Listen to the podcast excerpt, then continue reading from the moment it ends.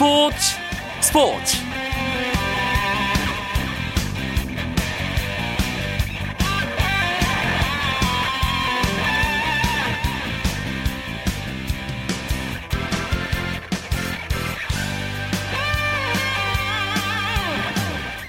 안녕하십니까 목요일 밤 스포츠 스포츠 아나운서 이광용입니다.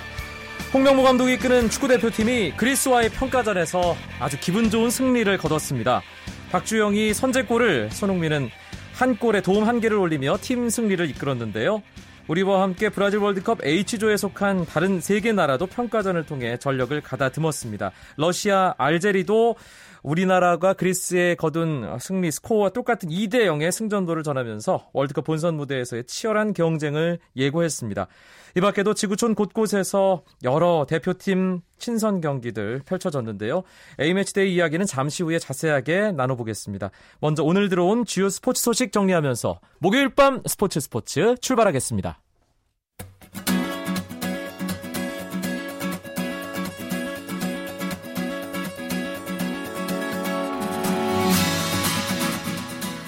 프로농구 오늘 두 경기가 있었습니다. 관심을 모았던 인천 전자랜드 대 고양 오리온스의 경기에서는 전자랜드가 전반부터 일방적인 우위를 보이며 승리해 최소 5위를 확보했습니다.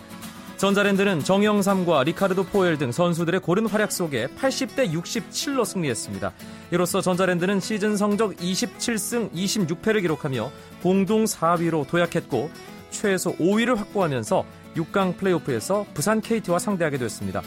반면 오리온스는 오늘 패배로 정규 시즌 6위가 확정되며 플레이오프에서 3위로 어, 확정이 된 SK와 맞붙게 됐습니다. 한편 전주 KCC와 안양 KGC의 경기에서는 김민구가 27득점을 올리며 활약한 KCC가 KGC를 80대 72로 꺾고 정규리그 7위를 확정 지었습니다.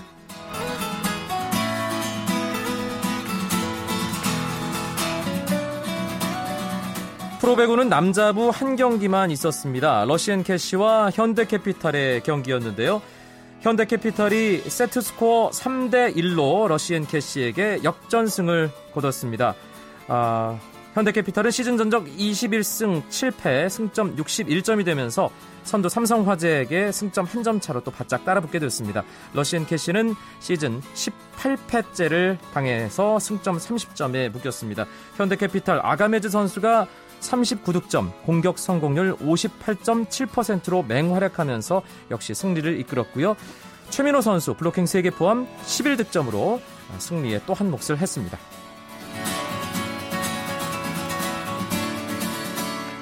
일본 프로야구 한신 타이거스의 마무리 오승환 선수가 자신을 겨냥한 투구 동작 논란에서 벗어날 수 있을 것으로 보입니다.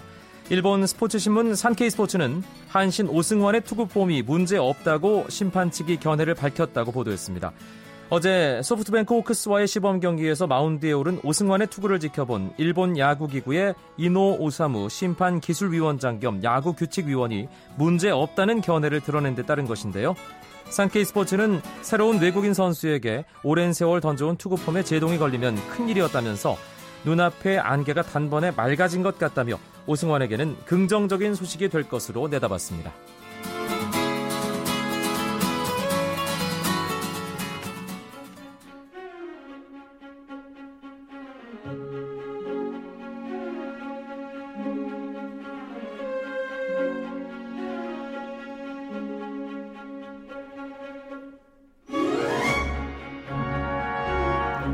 매주 목요일 이 시간 소치 이야기로 함께했던 KBS 스포츠 취재부의 정현숙 기자가 오늘부터는 스포츠계 따끈따끈한 화제들을 준비해서 이 시간 함께 할 예정입니다.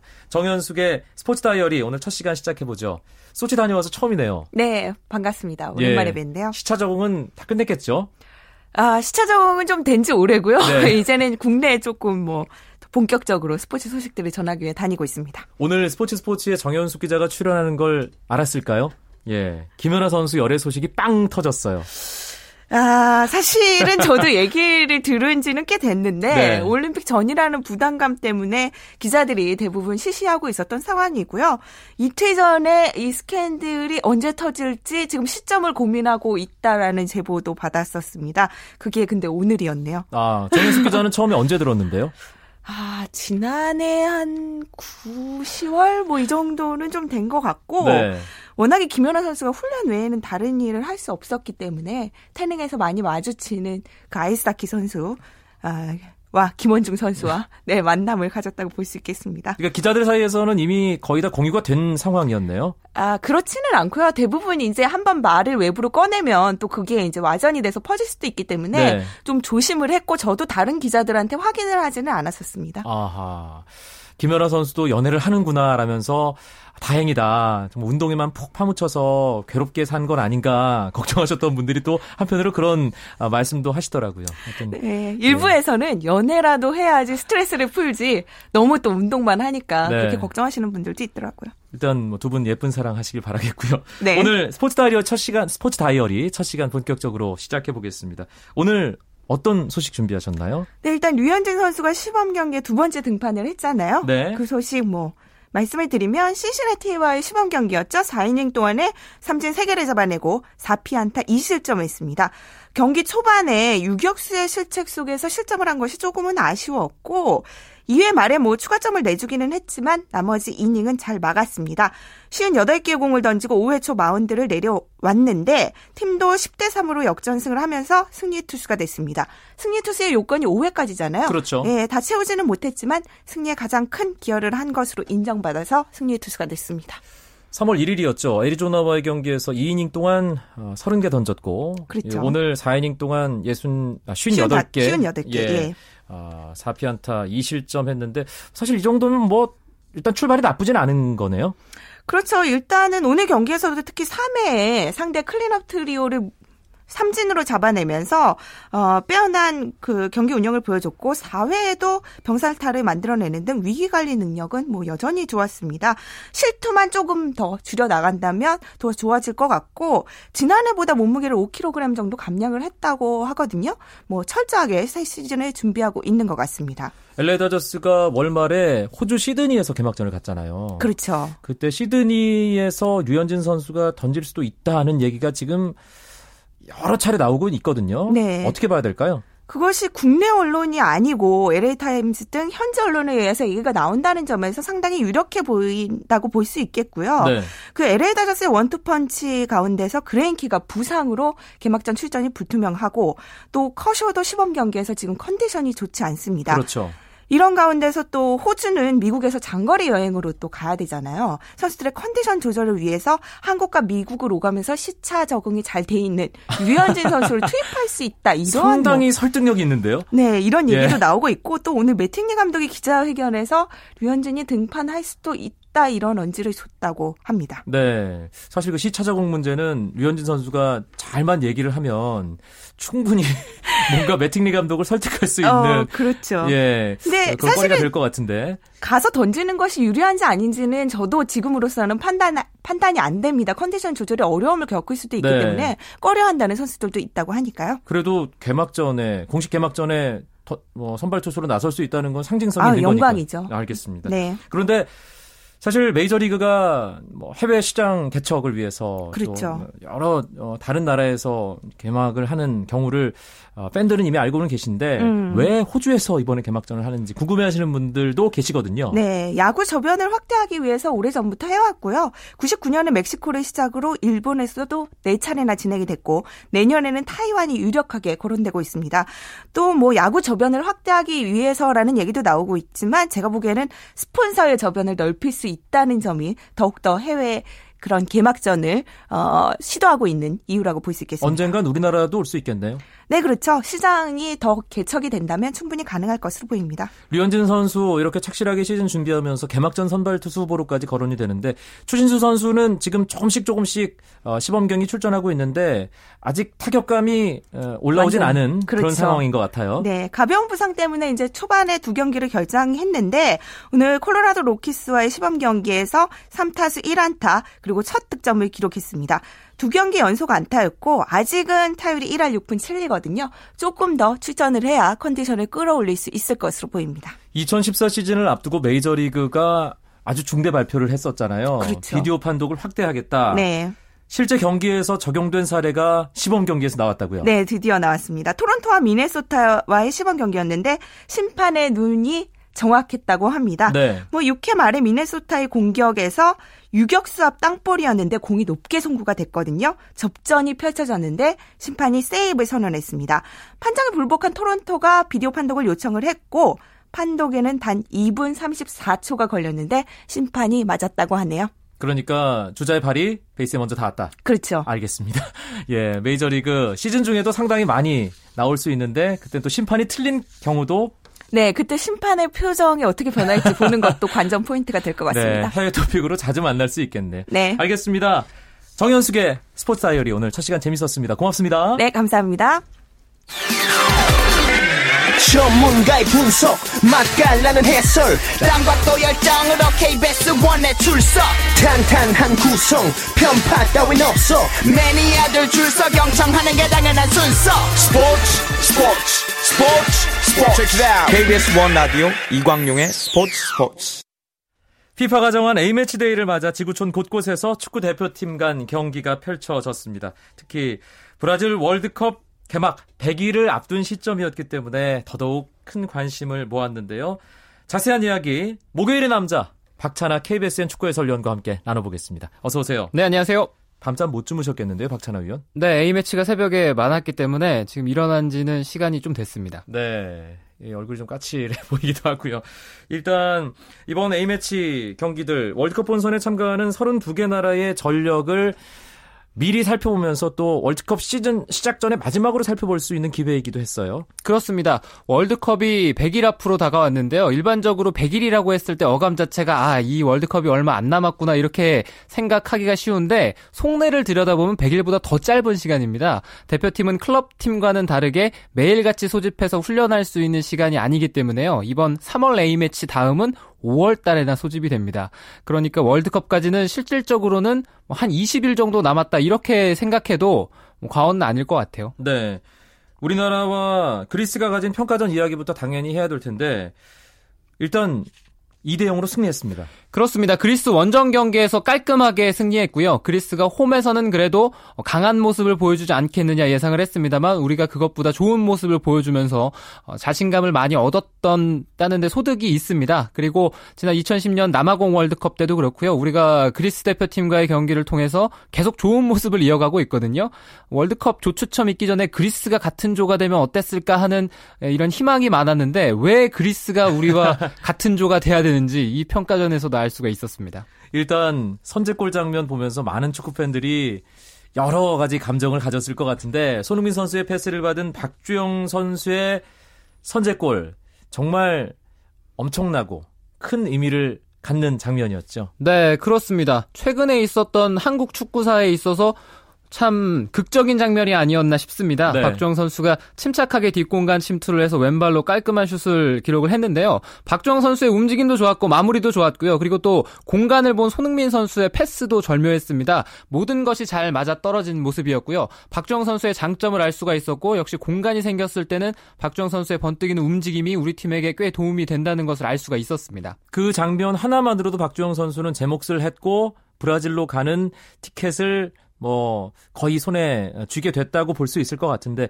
박찬하 위원 그 나머지 전체적인 전반전 45분 박주영 선수의 플레이는 어떻게 보셨어요? 네, 전체적으로는 박주영 선수가 과거 제가 박주영 선수를 많이 챙겨왔던 시간들은 셀타비고 시절이거든요. 네. 셀타비고 시절과 견주어 봤을 때는 박주영 선수가 몸이 약간 불어있고 속도라든가 힘 같은 게 많이 떨어져 보이기는 했습니다. 그렇지만 박주영 선수가 전체적으로 봤을 때 움직임도 크게 나쁘지 않았고요. 또 동료 선수들과의 연계 이런 것들이 지난 올림픽이라든가 또 광저우 아시안 게임이라든가 이런 것들을 통해서 어, 선수들과 호흡이 많이 맞아 있는 상황이거든요. 그러니까 오랜만에 대표팀에 합류했지만 경기 내용을 봤을 때는 낯선 부분들은 크게 찾아보기가 어려웠습니다. 박 주영 선수에게 첫 골을 어시스트했고 후반 어, 쐐기골 2대 0으로 달아나는 골을 넣은 손흥민 선수. 일단 그 두 장면으로 MVP로 꼽힐 만한 그런 활약을 했는데 손흥민 선수가 사실 홍명보 감독 부임 초기만 해도 좀 자리를 못 잡는 느낌이었는데 경기를 거듭할수록 좋은 모습을 보이고 있어요. 네, 그렇죠. 손흥민 선수가 이날 그리스와의 평가전에서는 사실상 우리 대표팀 선수 가운데 가장 좋은 활약을 했습니다. 네. 손흥민 선수의 어시스트 그리고 후반에 어, 대포알 같은 왼발 강슛이 골대를 때리고 그냥 들어갔는데요. 일부 네티즌들은 이 슈팅을 보면서 탈아시아급 슈팅이다 이런 칭찬을 하기도 했습니다. 그럴 정도로 우리 팀에게는 확실히 확실한 득점원이라는 것을 증명해 보였습니다. 손흥민 선수가 실제로 우리 대표팀 선수 가운데서는 가장 많은 골을 터트리고 있는 현재 유럽 선수고요. 또 유럽 리그에서 챔피언스 리그라든가 또 분데스리가에서 많은 경기를 소화하면서 선수가 경험도 쌓이고 그리고 어, 경기장에 나갔을 때 자신감도 얻은 상태죠. 그리고 A매치 통해서 뭔가를 보여줄 수 있는 기회들이 많이 있다 보니까 아무래도 그 이전 경기들보다는 본인이 편하게 게임을 뛰는 것 같습니다.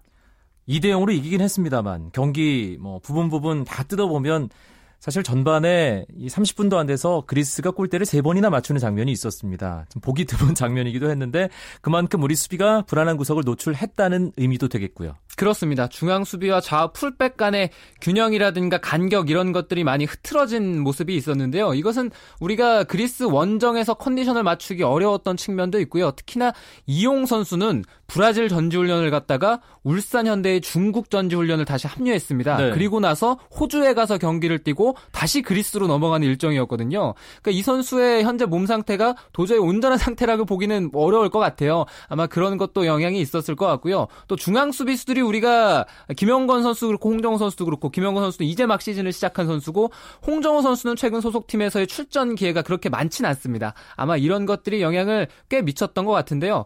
그리스가 거세게 흔들었을 때 좌우 측면을 해서 강하게 공격을 했을 때 우리가 상대 힘에서도 밀리고 또 공간을 헌납하는 이런 모습들이 있었는데요. 우리가 이런 부분들은 남은 시간 동안에 철저한 대비가 필요한 모습이었습니다. 사실 그리스와 어제 우리가 상대를 했습니다만 아르메니아를 상대한 러시아 또 코트디부아르와 경기를 가진 벨기에 공격력을 보면 그리스보다는 훨씬 강한 팀들이기 때문에 우리 수비 조직력을 빨리 좀 어, 끌어올려야겠다는 생각도 어, 들었고요. 네, 그렇습니다. 그 세 팀, 그 우리가 같은 조에 속해 있는 팀 가운데서 강으로 꼽히는 러시아라든가 벨기에 같은 팀, 이런 팀들의 공격력도 우리가 알다시피 강하지만 알제리아 공격력도 만만치가 않거든요. 네. 그런 면에서는 우리가 항상 공격보다는 수비가 강하다고 평가가 되어 있고 우리가 여기서 강점을 가지고 여기서부터 시작을 해야 됩니다. 그러니까 뒷문이 허술하게 되면 모든 것들이 물거품처럼 와르 쉽게 무너질 수가 있으니까요. 우리 수비가 어, 앞으로 상대를 어떻게 대비할 것인가 여기서 우리의 월드컵에 대한 또 성패가 좌우될 것이다 이렇게 볼 수가 있습니다. 우리와 같은 조에 속한 벨기에, 러시아, 알제리 각각 평가전을 가졌습니다. 그 경기 결과들도 정리해 주시죠. 네, 러시아와 아르메니아, 러시아가 2대 0으로 승리했고요. 벨기에와 코트디부아르는 2대 2로 비겼습니다. 그리고 알제리와 슬로베니아는 알제리가 2대 0으로 이겼습니다. 네. 어, 우리와 같은 조에 속한 나라들 어, 벨기에가 뭐 코트디부아르에게 2대 2로 비긴 것을 제외하면 나머지 팀들이 승리를 거뒀는데 이 평가전 5월이 되기 전에 마지막 어, 점검 기회를 통해서 본 어, H조 상대국들의 전력 어떻게 파악해 볼 수 있을까요? 네, 러시아와 슬로베니아의 경기에서는 파비오 카펠로 감독이 여러 가지를 시험하는 평가전이었습니다. 말 그대로 러시아 역시도 3월 A매치 이후에는 5월 달에나 대표팀을 소집할 수가 있기 때문에요.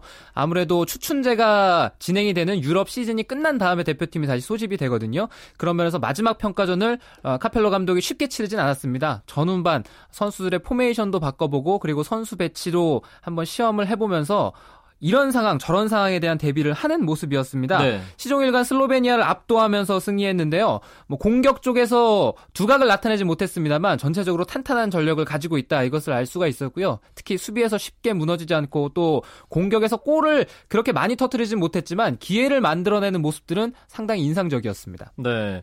벨기에 코트디부아르전은 제가 낮에 이영표 해설위원과 함께 KBS ETV를 통해서 중계 방송을 어, 해드렸는데 벨기에가 전반에 코트디부아르를 압도하는 그런 경기력을 보이다가 선수 구성이 많이 바뀐 후반전에는 코트디부아르가 결국 동점을 만들면서 경기를 끝냈거든요. 그렇죠. 전반의 벨기에와 후반의 벨기에, 빌모치 감독 선수 운용에 차이가 있었기 때문에 전력이 네. 좀 달라졌겠습니다만 전반의 벨기에만 놓고 봤을 때는 우리가 상당히 좀 경계를 해야 될 구석들이 많이 있었어요. 네, 아마도 전반에 나왔던 선수 중에서는 애당 아자르 선수가 포함이 된다면 그것이 벨기에의 베스트 11이 될 확률이 대단히 높습니다. 네. 그리고 실점이 나왔던 시간들은 역시 주전 수비수들이 다 빠져나간 다음에 급격히 벨기에가 무너졌거든요. 그리고 마지막 동점골을 허용한 시간도 거의 경기 종료에 임박해서 네, 추가 예. 시간이었기 때문에 이 경기는 간단하게 생각하시면 될 것 같아요. 일반적으로 주중에 펼쳐지는 A 매치는 유럽 리그가 한창인 선수들은 이 경기에서 많은 것들을 집중하진 않습니다.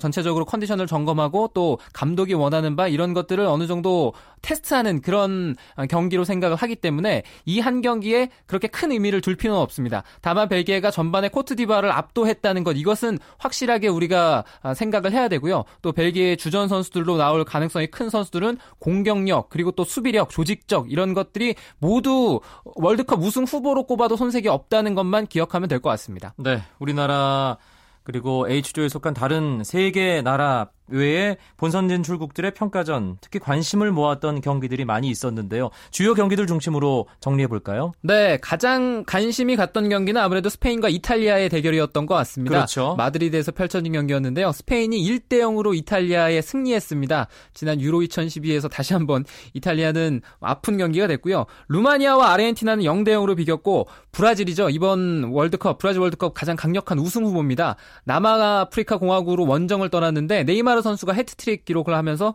5대 0으로 크게 이겼습니다. 네. 그리고 독일과 칠레의 경기는 독일의 1대 0 승리로 끝났고요. 또 프랑스와 네덜란드도 이번 3월 평가전에서 맞붙었는데 프랑스가 2대 0으로 승리했습니다. 네, 지난 어, 어제 저녁이었죠. 일본이 뉴질랜드를 네. 상대로 네. 또 4대 2로 승리를 거둔 경기도 있었고요. 앞으로 월드컵을 앞두고 아까 박찬하 의원이 잠깐 언급을 하긴 했는데 이렇게 정계 멤버가 모이게 될 A매치 데이는 5월이나 가야 있죠. 그렇습니다. 공식적으로 월드컵 대표팀이 소집될 수 있는 시간이 피파가 정해놨거든요. 그 시간이 아니고서야 어, 우리가 대표팀이 소집이 돼서 훈련할 수 있는 시간은 이제부터 없다고 보시면 됩니다. 이제부터 선수들이 해야 될 것은 각 소속 팀으로 돌아가서 가장 중요한 것 부상 없이 나머지 시즌을 치러야 되고요. 그리고 경기에 뛰면서 선수들이 경기력을 끌어올려서 결국에 남은 경기 동안에 잘 뛰어야지만 자연스럽게 브라질로 이동했을 때 좋은 경기력이 나올 수가 있습니다. 그런 것들 항상 유념해서 어, 각자 소 속팀으로 돌아가서 좋은 활약하기를 바라겠습니다. 네. 어, 우리 대표팀 사실 그리스와 2대 0으로 승리를 했기 때문에 기분 좋게 이제 남은 시간 월드컵 준비할 수 있는 계기는 마련했는데 어떤 점 가장 중점적으로 보완을 해야 될까요? 네, 지금으로서는 우리가 수비에서의 흔들림이 있었습니다. 그런 것들을 확실하게 잡고 브라질로 넘어가야 될 것 같습니다. 물론 월드컵 대표팀이 다시 5월에 소집이 돼서 그때부터 본격적인 당금질이 시작이 되겠지만 우리 선수들이 계속해서 수비 상황에서 우리가 포백을 어떻게 구성을 할 것인지 공간을 어떻게 점거할 것인지에 대한 생각은 항상 머릿속에 해두는 것이 좋겠죠. 알겠습니다. 박찬아 KBSN 축구의 설림과 함께했던 축구 3월 A매치데이 이야기 여기서 줄이겠습니다. 고맙습니다. 감사합니다.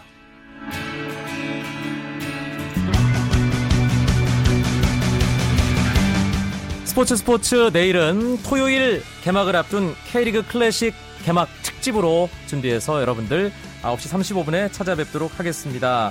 내일 다시 뵙죠. 아나운서 이광용이었습니다. 고맙습니다. 스포츠 스포츠 As the sun goes down in front of me, reminds me where I wanna be. With you and you alone.